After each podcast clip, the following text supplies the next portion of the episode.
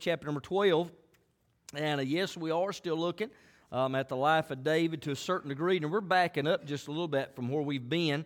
And uh, we've got hung up over in 2 Samuel uh, chapter 13 and 14 for a while on dealing with Amnon and Absalom. I cannot tell you for sure that I'll be done on that.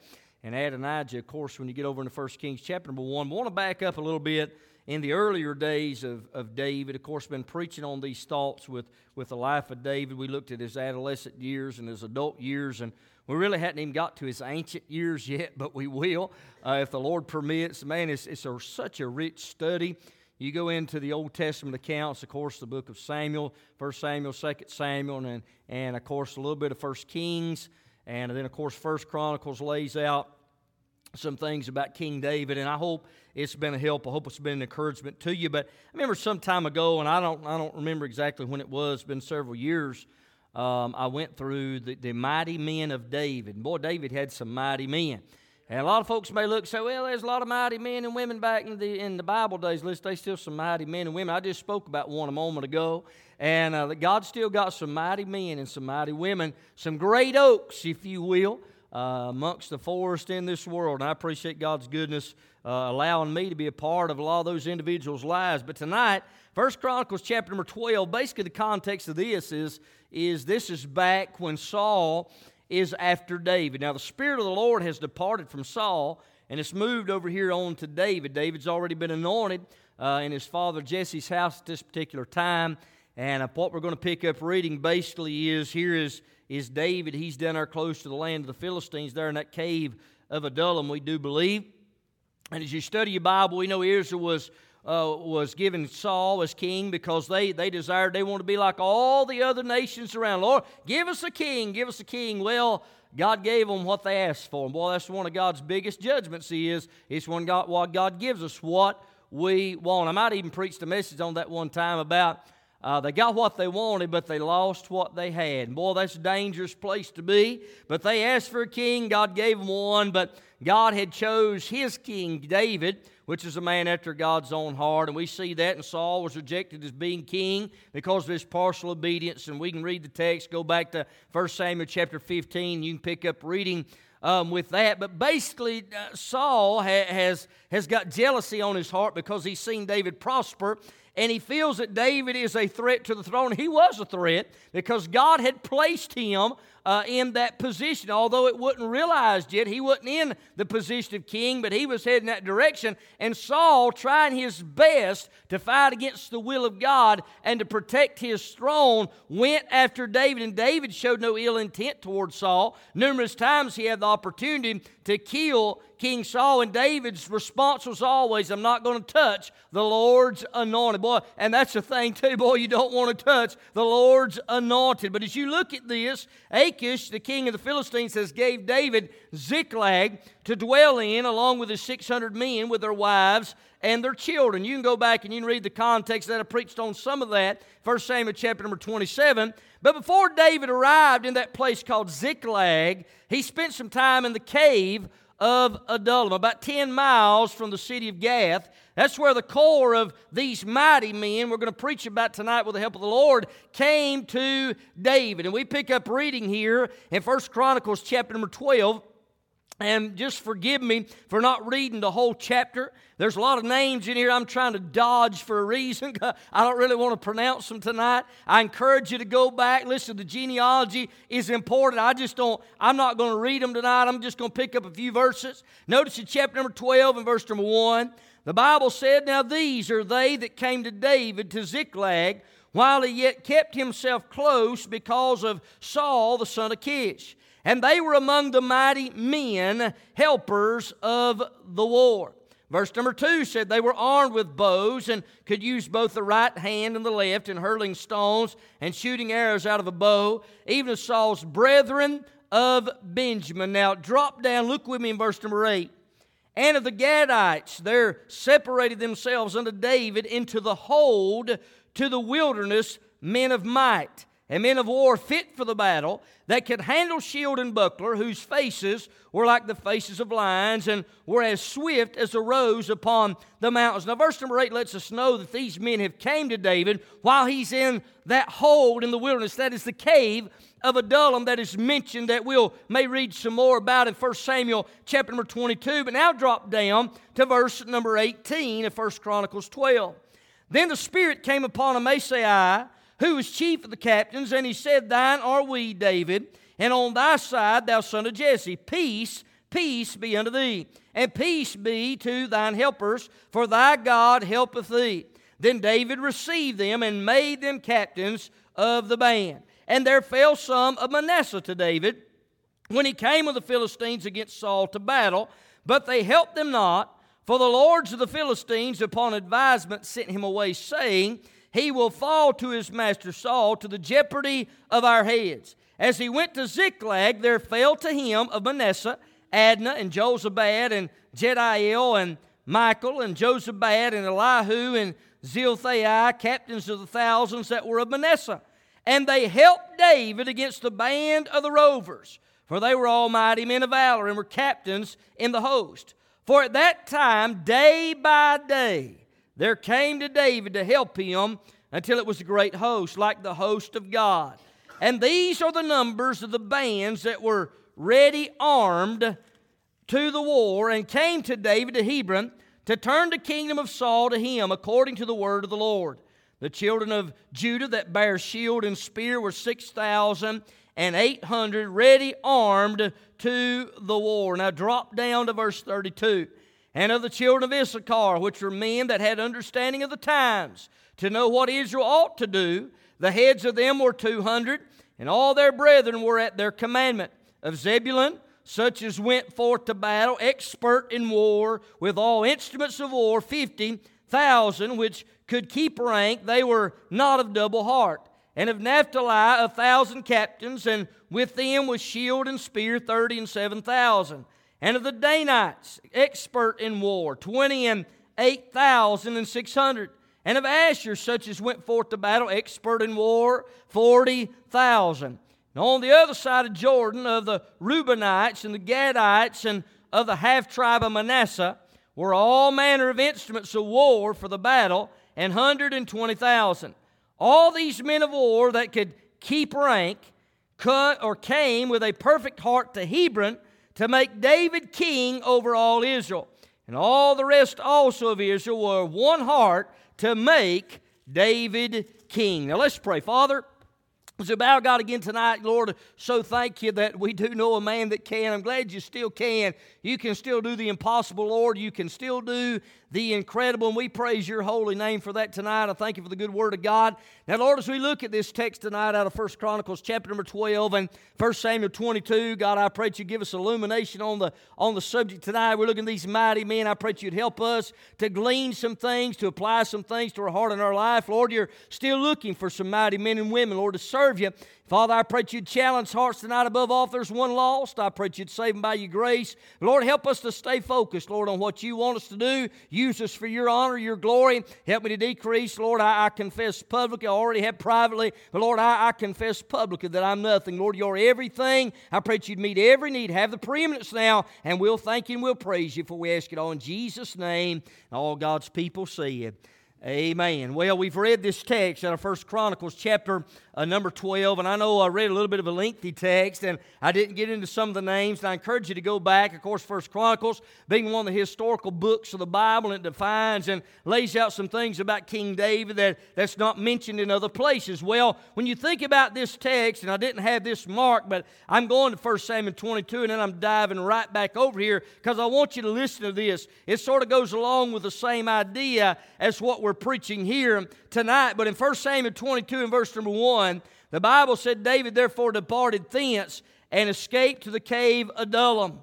And when his brethren and all his father's house heard it, they went down thither to him, and every one that was in distress, and every one that was in debt, And everyone that was discontented gathered themselves unto him, and he became a captain over them, and there were with him about 400 men. Now, later on, you'll find that there were 600 that were identified, but boy, you talking about a preacher's dream outlined there in that second verse of 1 Samuel 22. There's three D's those that were in debt, those that were distressed, and those that were discontented. That's who David brought in. David w- was like a magnet that drew the, those, we would call them misfits today, if, you, if we could put it that way. I preached a message one time from misfits to mighty men. That's what these men were. Some were in debt, some were distressed, some were discontented, but they were drawn unto David and they were drawn away from Saul. Why is that? Well, Saul had lost the anointing, David had got the anointing, and he'd got the appointment, and people recognized recognized that and they realized that he was a man after God's own heart. He was the one that God had, had placed, was going to be king over Israel. And these men that came, they were misfits to the world. They were in debt, they were distressed, or they were discontented, yet they had a place. Boy, by way of application, it's sort of sort of like when, before you and I get saved. There ain't no way that that we can make any exemptions right here. Basically, we were misfits before we got saved. We were, really. We wasn't really accomplishing a whole lot. You might say, well, wait a minute, preacher, I had a good job. This You wouldn't do anything for God prior to salvation. Basically, we were misfits, but I'm glad God, you're drew to the King, the anointed one, the chosen. That's what Messiah is, by the way, the chosen of God. That's what Jesus was. Emmanuel being interpreted God with us. We're drawn to the Lord Jesus Christ by the convicting power of the Holy Ghost. The Bible said, Romans 10, verse number 17, faith cometh by hearing, and hearing by the word of God. You hear that message, you're drawn to Christ. Thank God we come as misfits, and thank God once we leave from that personal relationship with the Lord Jesus Christ, He can turn us from misfits into mighty men and mighty women for His service. And we see that unfolding here in the life of King David. Although he's not king to most folks, people have realized this, the ones that have came to him at the cave in Adullam. That's interesting. Six times You'll find in this passage that I read tonight out of First Chronicles chapter number 12, six times you'll see the word mighty. You say, well, where are they, preacher? Notice with me. Look in verse 1. Now these are they that came to David at Ziklag, while he yet kept himself close because of Saul the son of Kish, and they were among the mighty men, helpers of the war. That's the first time you see mighty in this chapter. Look at verse number 4. And Ishmaiah the Gibeonite, a mighty man among the 30 and over the 30. So there's the second time it's mentioned. Then look in verse 21. The Bible said, And they helped David against the band of the rovers, for they were all mighty men of valor and were captains in their hosts. That's the third time it's mentioned. Then look at verse number 25 of the children of Simeon. Mighty men of valor for the war, 7,100. That's the fourth time. Then look at verse 28. And Zadok, a young man mighty of valor, and of his father's house, 20 and two captains. Then look at verse number 30. You'll find this sixth time that is found in this chapter alone. And of the children of Ephraim, 20,000 and 800 mighty men of valor, famous throughout the house of their father. So I guess you could call this chapter the mighty chapter of the Bible. Six times they basically begin to lay out some things. And God, if God didn't want us to get or to glean some things from this, He'd have left this out. He begins to describe some of these folks, and six, uh, six times the word mighty is used. Again, if I could preach it, I'd just simply be the mighty men of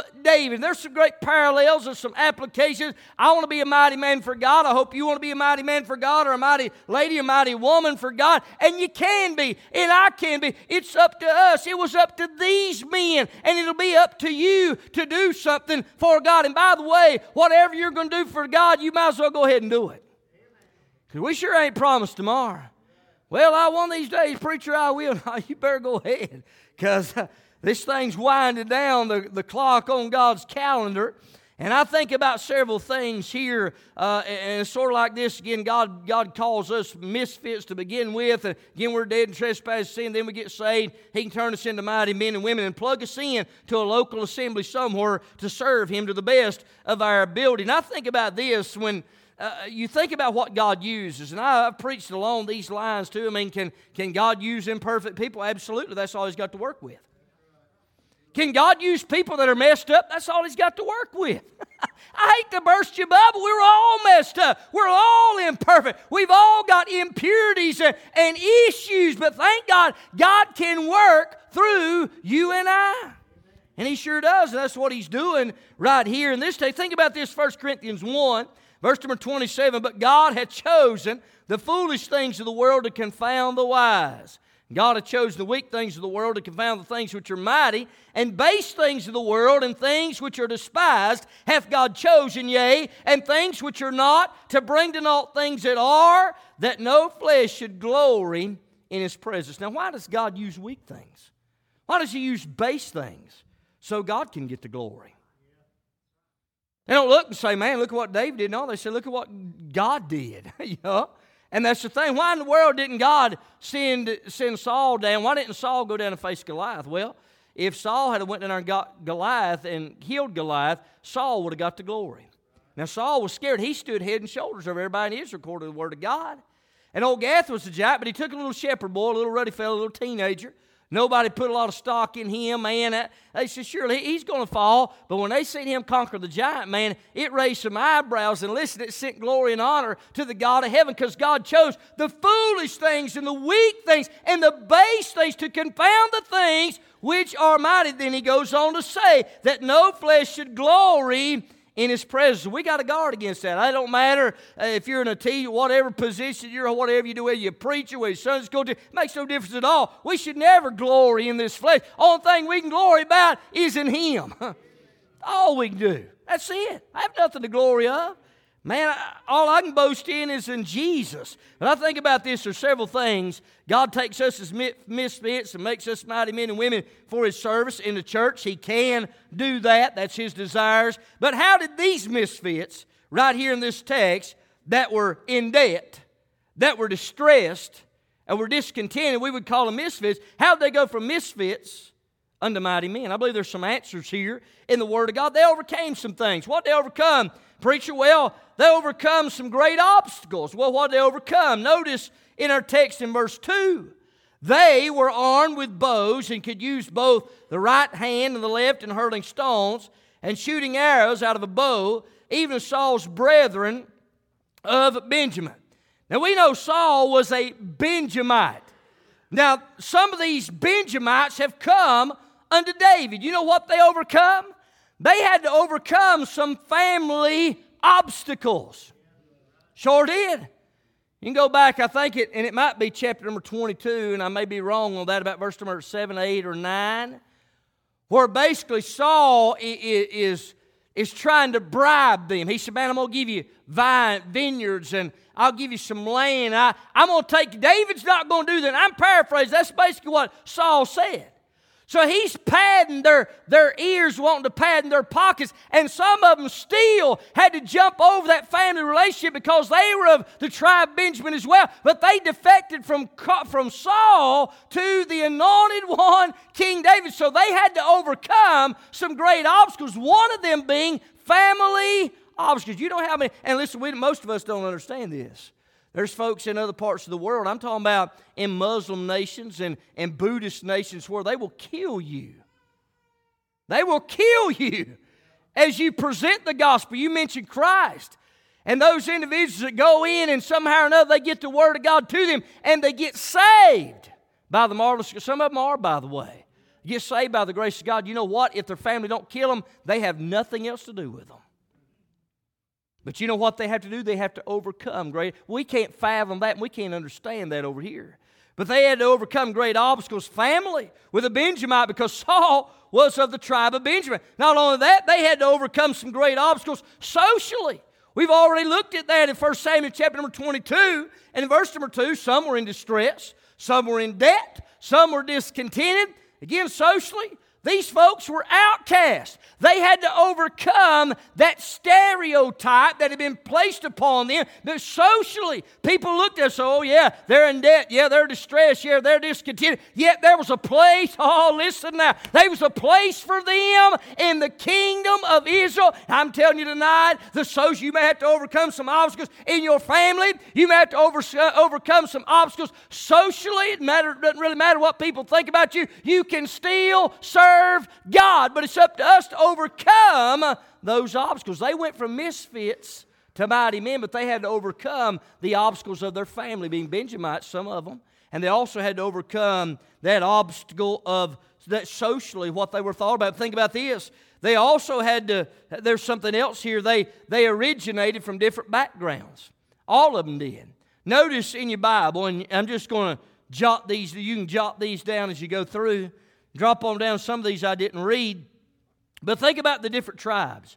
Now, how these guys come turn up from or, or go from misfits to mighty men? They all didn't come from the Benjamites. They all didn't come from the tribe of Judah or Zebulun or the Reubenites or the Gadites. Well, where, or Asher, where they come from? Well, the Bible tells us they all came from different backgrounds. You see, in Benjamin, there were some that were in, eh, that were some in debt. Some that were distressed, some that were discontented. You go over to the land of Judah, there were some that were in debt, there were some distressed, some in discontent. You go to the tribe of Asher, to the tribe of Manasseh. Some were there that, that, that were in debt, that were distressed, that were discontented. They come from all over. But they came to King David. They originated from different backgrounds. Now, I'm going somewhere with that, but in verse 24, you'll see some came from the children of Judah. Verse 25, some came from the children of Simeon. Verse 26, some came from the tribe of Levi. Verse 27, from the children of Benjamin. Verse uh, 30, the children of Ephraim. Verse 31, the tri- half tribe of Manasseh. Verse 32, the children of Issachar. Verse number 33 of Zebulun. Verse 34, the ch- children of Naphtali. Verse 35 of the Danites, that's of the tribe of Dan. And then of Asher in verse number 36. Now, preacher, how does that apply to me? Now, see, you and I, how did this crowd get from misfits to mighty men? They had to overcome some great obstacles. You may have to overcome some great obstacles like they did, maybe in your own family or maybe socially. But understand this they, this crowd came from different backgrounds. Every one of us came from different backgrounds to a certain degree. Unless you, got, you was raised in the same house. Hey, man, we come from different backgrounds. But understand, we, we all get saved the same way through and by the Lord Jesus Christ. But God will pluck Brother Harold up over here and use him in an area. He grew up in a different generation than I did. Then I grow up and God wants to use me and every one of us in here, and we come from different backgrounds. Boy, I'm glad God didn't just say, you know what, I, am going to I'm gonna put a big mold right here and I'm going to cut it out, and this is the only type of person I'm going to use. Boy, I'm glad God don't do that. You know how boring that'd be if all of us was the same. Oh, it'd be, and listen, it may be more joyous, it may be more doom and gloom if more, if more folks were a certain way, but God didn't make us all the same. Thank God. He made us all different. I'm I'm glad for that little verse over there Romans 10 13. For whosoever shall call upon the name of the Lord shall be saved. It doesn't matter your background, your nationality, your race, whatever your financial standing is, wherever your social status is in, in, in society, God wants to use us and He'll use just it's the same way. Who does God save? He saves whosoever will. Who's He let serve? Whosoever will. We all come from different backgrounds, and this crowd did.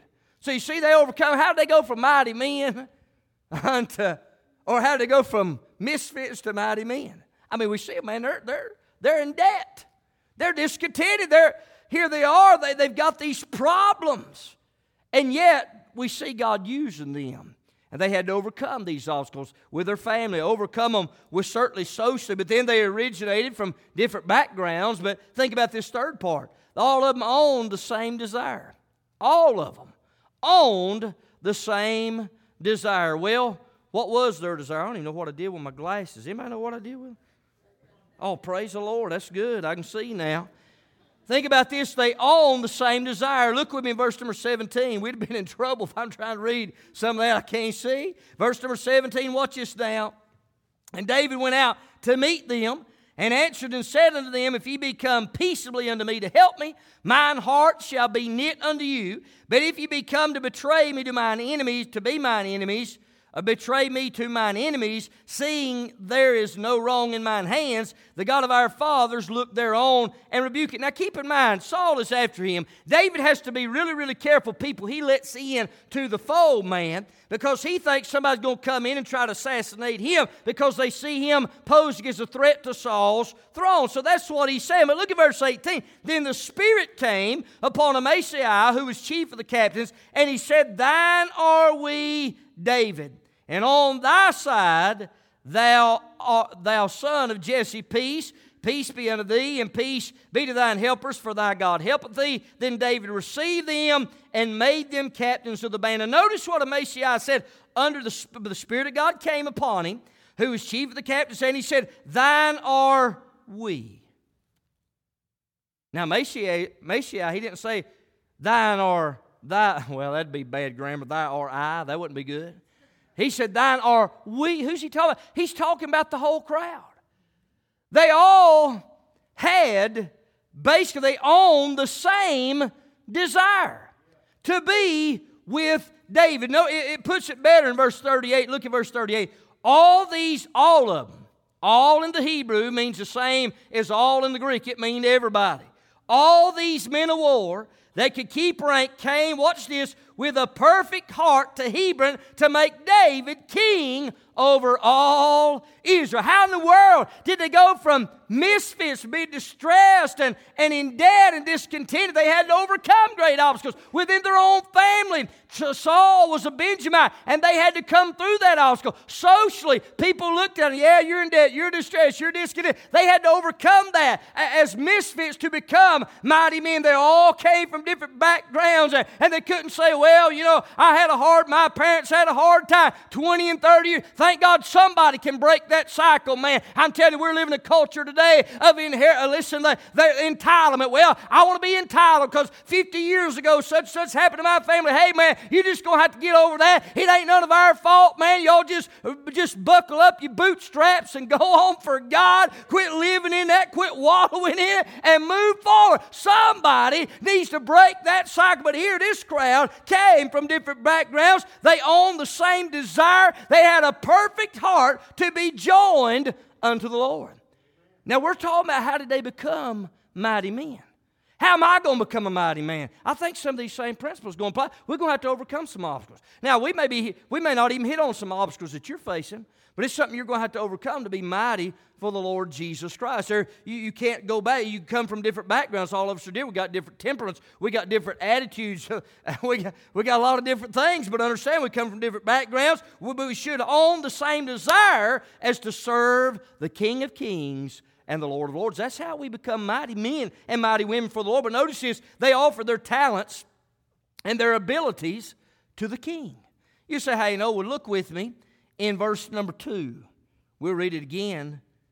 They were armed with bows and could use both the right hand and the left. There's that ambidextrous. I remember the first time I heard the word ambidextrous, I thought, man, what in the world is ambidextrous? It'd been a whole lot easier if it just said, well, that just simply means that you can use either your left hand or your right hand. And for me, that makes a whole lot more sense than ambidextrous. But here, this crowd, they could use either hand according to the Word of God. And they would use this. This is the offensive weapons. What would they do? Hurling stones and shooting arrows out of a bow, even Saul's brethren of Benjamin. They offered their talents, whether they were left handed, whether they were right handed, they to hurl stones and to shoot arrows, they offered their talents and their abilities unto the Lord. Every one of them was different. Every one of us is different as well. Yet God wants us to offer our talent, and it's all His, by the way, anyways. You know, God's interested in my time my talent, and my treasure. He's interested in your time, your talent, and your treasure. But think about this, Doc. We see the offense, but God also had, uh, had this crowd had some defense. And they offered this. Look at verse number 8. And the Gadites, of course, that's of the tribe of Gad. And the Gadites, they're separated themselves unto David into the hold to the wilderness. Watch this men of might and men of war fit for the battle, that could handle shield and buckler, whose faces were like the faces of lions and were as swift as a roes upon the mountains. Notice the shield and the buckler. That was a defensive weapon that they had. So, verse 2, you got this crowd that the left handed, right handed, don't matter. They can hurl stones, they can shoot bows, and they can shoot arrows. God uses them as, as offensive weapons and to become mighty men. And then He uses some folks on the defense here of the Gadites that with the shield and with the buckler to defend. You see, God, God needed some folks on offense, Brother Harold, God needed some folks on defense. David needed some folks on offense. He needed them on defense. And here, this crowd, they just used what God had blessed them with and said, King, here I am. Oh, by the way, that's what the Lord Jesus wants me and you to do. Whatever we got, King Jesus, here it is. Well, the left handed, right handed, you want offense, you want defense. Lord, it's your life. You saved me. You bought me with a price. I'm not my own. And God, I don't just give you some of it, I don't give you just a little bit of it. Lord, I surrender not some, not part, but Lord, I surrender. It'd be amazed what God could do with me and what God could do with you if we just did that. Offered all of our talents and abilities to the Lord. Notice we ain't done. Look at the strategy that was given. Look at verse 32. And of the children of Issachar, which are men that had understanding of the times, to know what Israel ought to do. There were the thinkers. Now, they might not have been able to throw a stone with their left hand. They might not have been able to shoot a bow with the right hand. They might not have been skilled in war as the Gadites on the defense with a shield and with the buckler. But yet they were men of understanding that knew what to do. That was a strategy. You see, all of these men were important. Now, stay with me now. All of these men were important. Now, there's some folks that, that may feel like, well, I'm too young or maybe I'm too old. Well, I don't know who told you that. It must have been the devil. Because God wants to use us all. Now, I can tell you with a 200% guarantee, God still has a purpose for your life. You say, how can you be so sure? Because you're still hearing me. He wants something out of you. He wants something out of me that will bring honor and glory to the Lord. Will you say, well, preacher, I can't throw my left hand. I can't throw with my right hand. I can't use the shield. I can't use the buckler. You might say, I'm not a man or a woman of understanding. I don't know what to do. Listen, we still ain't done, but God used this crowd. They went from misfits to mighty men because they presented their abilities and their talents unto the king, and that's what God wants us to do. Notice they were also experts in war. Look at verse Number 33. It's interesting how many times that's even said. Verse 33 of Zebulun, such as went forth to battle, expert in war, with all instruments of war. So here you got some that all the, the basic point and the premise, what I'm trying to get you to see right here, and this is an important part of this message. All these crowds went from, from being in debt, being in distress, being discontented, they went from that to six times the Bible lists him as mighty men. How did they get there? They overcome some obstacles within their own family, man. They overcome some things socially. They might have been looked at. They all come from different backgrounds. We understand they own the same desire. With a perfect heart, they were joined unto the king. That's what God wants from me, what he wants from you. They offered their talents and abilities to the king. Now, I've already said there's not a one of us in here that are the same. Now, in First Corinthians chapter 12, verse 4, the Bible said, Now there are diversities of gifts, but the same Spirit. Now you see, we're all saved by the same Holy Spirit that indwells us. But we all have different gifts. Now, although the source of those gifts come from the Lord, we're all made different. And it's our responsibility to offer those talents and abilities to the king. 1 Corinthians 12 12 said, For as the body is one, and hath many members, and all the members of that one body, being many or one body, so also is Christ. 1 Corinthians 12 27 puts it this way Now you're the body of Christ and members in particular. The best way you can see it, and God gives us a great analogy within our own body. You say, man, look at your finger. Just think about your finger now, or think about your toe or your feet. Think about that little toe.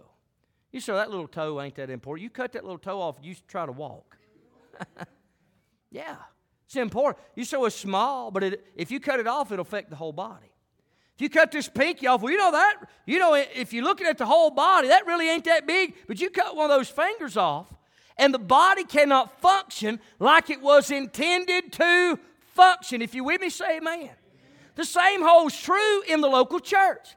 All right, you gotta, you got folks that are talented, you got folks that's got the abilities, They've got to be able to surrender and submit themselves unto the Lord. God wants to use them. And listen, you, you can't be in and out and up and down and, and over and out, this, that. God wants to use us. Now, listen, God's not in the habit of using unfaithful people. But listen, God wants us to surrender our abilities and our talents unto the Lord. And all of us are important.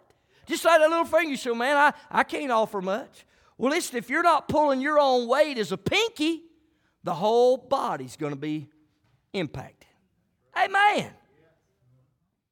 You might be the hand. You might be one of the fingers. You might be one of the toes. You might be one of the heart. You might be one of the lungs. You might be the ears. You might be the nose. You might be the mouth. If something is not, but see, when everybody pulls together with their talents, all and their abilities, with one heart and one mind to please the Lord Jesus, they come to serve, not to be seen. And listen, they come with that perfect heart. It's amazing what God can do. It's like a well-oiled machine when everybody's pulling every, every all body body part fitting together, working fluently, man, that's when things can happen around the house of God. Thank God for folks that's got the talents and the abilities that have surrendered their life to the Lord. But understand this last thing they offered their talents and abilities to the king.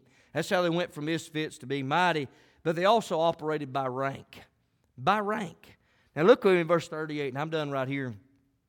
All these, again, all of that's every, every one of them. All these men of war that could keep rank came with a perfect heart to Hebron to make David king over all Israel, and all the rest also of Israel were of one heart to make David king. These, this crowd operated by rank. Now, that word rank is a military term that denotes submission to authority, organization, and leadership. These men were wholly, listen now, these men were wholly committed to the king. What's that mean to me, preacher? We're to be wholly committed unto King Jesus. Amen. Amen. They operated by rank. You notice all of these men of war. These guys weren't divided. They weren't confused. They weren't unsure.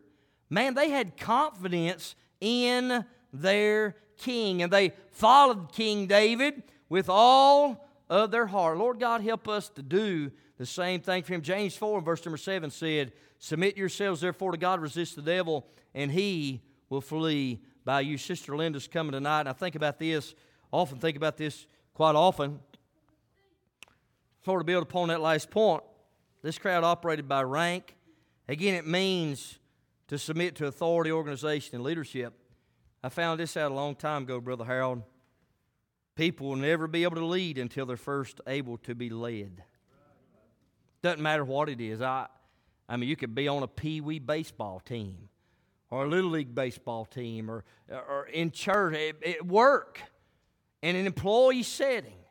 You'll never be able to lead until you're first willing to be led. This crowd, evidently, although they had to overcome obstacles socially because they were in debt, they were, discre- they were distressed, they were discontented. They overcome those family obstacles, those social obstacles, what folks thought about. They overcome those backgrounds because all of them originated from different backgrounds, much like we do. All of us come from different places. But here's the good thing you see, the Chinese man or woman that gets saved, they can join the army of God. That Native American, that, that Indian, that Hispanic, that Korean, that Muslim, that Russian, whosoever shall call upon the name of the Lord, God can use them from different backgrounds. If you own the same desire, they offered their talents and abilities to the king. Man, I couldn't tell you the people not only in this church, but in churches throughout my life, folks have gave of their, their, their ability and, and their talents, and it made an impact in my life. Now, I wouldn't be here tonight if it wasn't for the Lord Jesus Christ. But God has had some tools in His tool belt. You know what I'm talking about? People that He used that, that might have been the finger. May seem insignificant, but what was significant to me, God, God used them mightily in my life. God wants to use you the same. See, here's what the devil do. See, he'll, he'll make you try to feel like you're insignificant. You can't do anything. Well, can't never could do anything. But Philippians 4.13 said, I can do all things through Christ, which strengtheneth me. God wants. Hello, friends. This is Brian Poindexter, the pastor of Faith Community Baptist Church, located at 2216 Headings Road in East Bend, North Carolina. We're so grateful to have you listening to our CD ministry that's been provided as an outreach of our church. It's our desire and focus at Faith Community Baptist Church to preach and teach the whole counsel of God to a lost and dying world, to equip the saints of God for service, and to encourage the elderly and shut ins who cannot attend services due to physical ailments. We meet every Sunday morning at 10 a.m. for Sunday school for all ages, and our Sunday school hour is followed by our worship service at 11 a.m. with old fashioned singing and preaching from the Word of God. We meet back every Sunday night at 6 p.m. for our worship service, and every second Sunday night of each month we have what's called an Eat and Meet service. After our 6 p.m. service, we gather in the fellowship hall for food and fellowship. On Wednesdays, we meet back at the church for our midweek worship service with choir singing and preaching again from God's holy word. Our ladies prepare a meal each Wednesday prior to our service from 5:30 p.m. to 6:30 p.m. I give you and your family a cordial invitation to be with us at any or all of our service times. Above all, you may be listening today, and maybe you've never made a personal commitment to the Lord Jesus Christ. Friend, that's the greatest decision anyone can ever make in this life. Too many folks prepare for vacation, they prepare for retirement, they seem to prepare for everything, but sad to say, many make no preparations for eternity. The reality is very clear. We all will leave this world someday. For the Bible says in Hebrews chapter 9 and verse 27, And as it is appointed unto men once to die, but after this the judgment. You must understand that you are guilty before a holy God. Romans 3.23 said, For all have sinned and come short of the glory of God. Prophet Isaiah said in chapter 53 and verse 6, All we like sheep have gone astray. We have turned every one to his own way, and the Lord hath laid on him the iniquity of us all. You must understand that your good words and good works and good deeds will not get you to heaven. Isaiah 64 and verse 6 says, But we are all as an unclean thing. All our righteousnesses are as filthy rags, and we all do fade as a leaf, and our iniquities, like the wind, have taken us away. Ephesians chapter 2, the Bible said, Therefore by grace are you saved through faith, and that not of yourselves, it is the gift of God.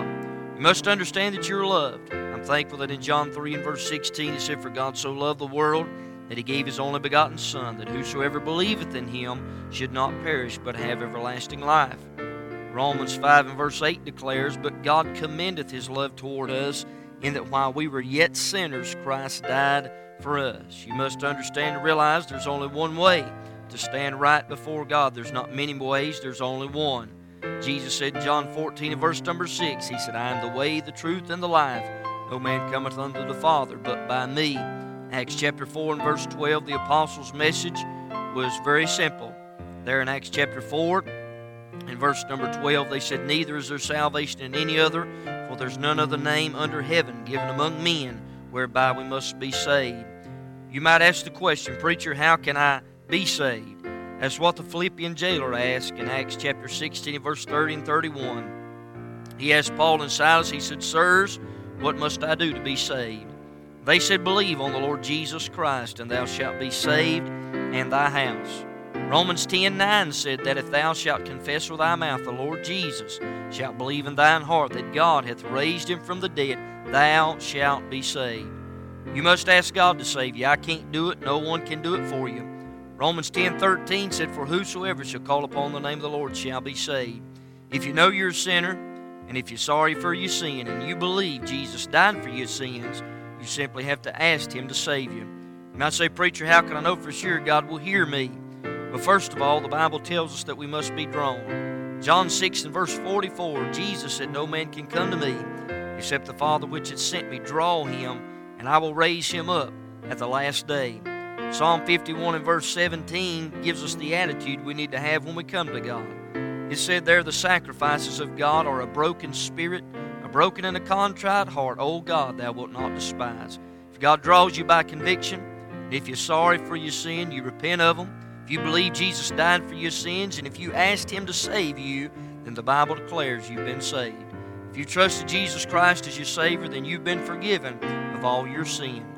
Romans 8 1 declares, There is therefore now no condemnation of them which are in Christ Jesus, who walk not after the flesh, but after the Spirit. Once a person has been saved, they need to be part of a fundamental Bible believing church where they can grow in the grace and knowledge of Jesus Christ. God calls us out, of darkness and commands us to walk in light after we've been saved by His marvelous grace. If we can help you here at Faith Community Baptist Church in any way, feel free to contact us. If you have asked God to save you, please contact us, and we will send you some free literature to help you in your newfound life in Christ. Thank you again for listening to our CD ministry that's been provided by our church here, and may God richly bless you and your family, is our prayer.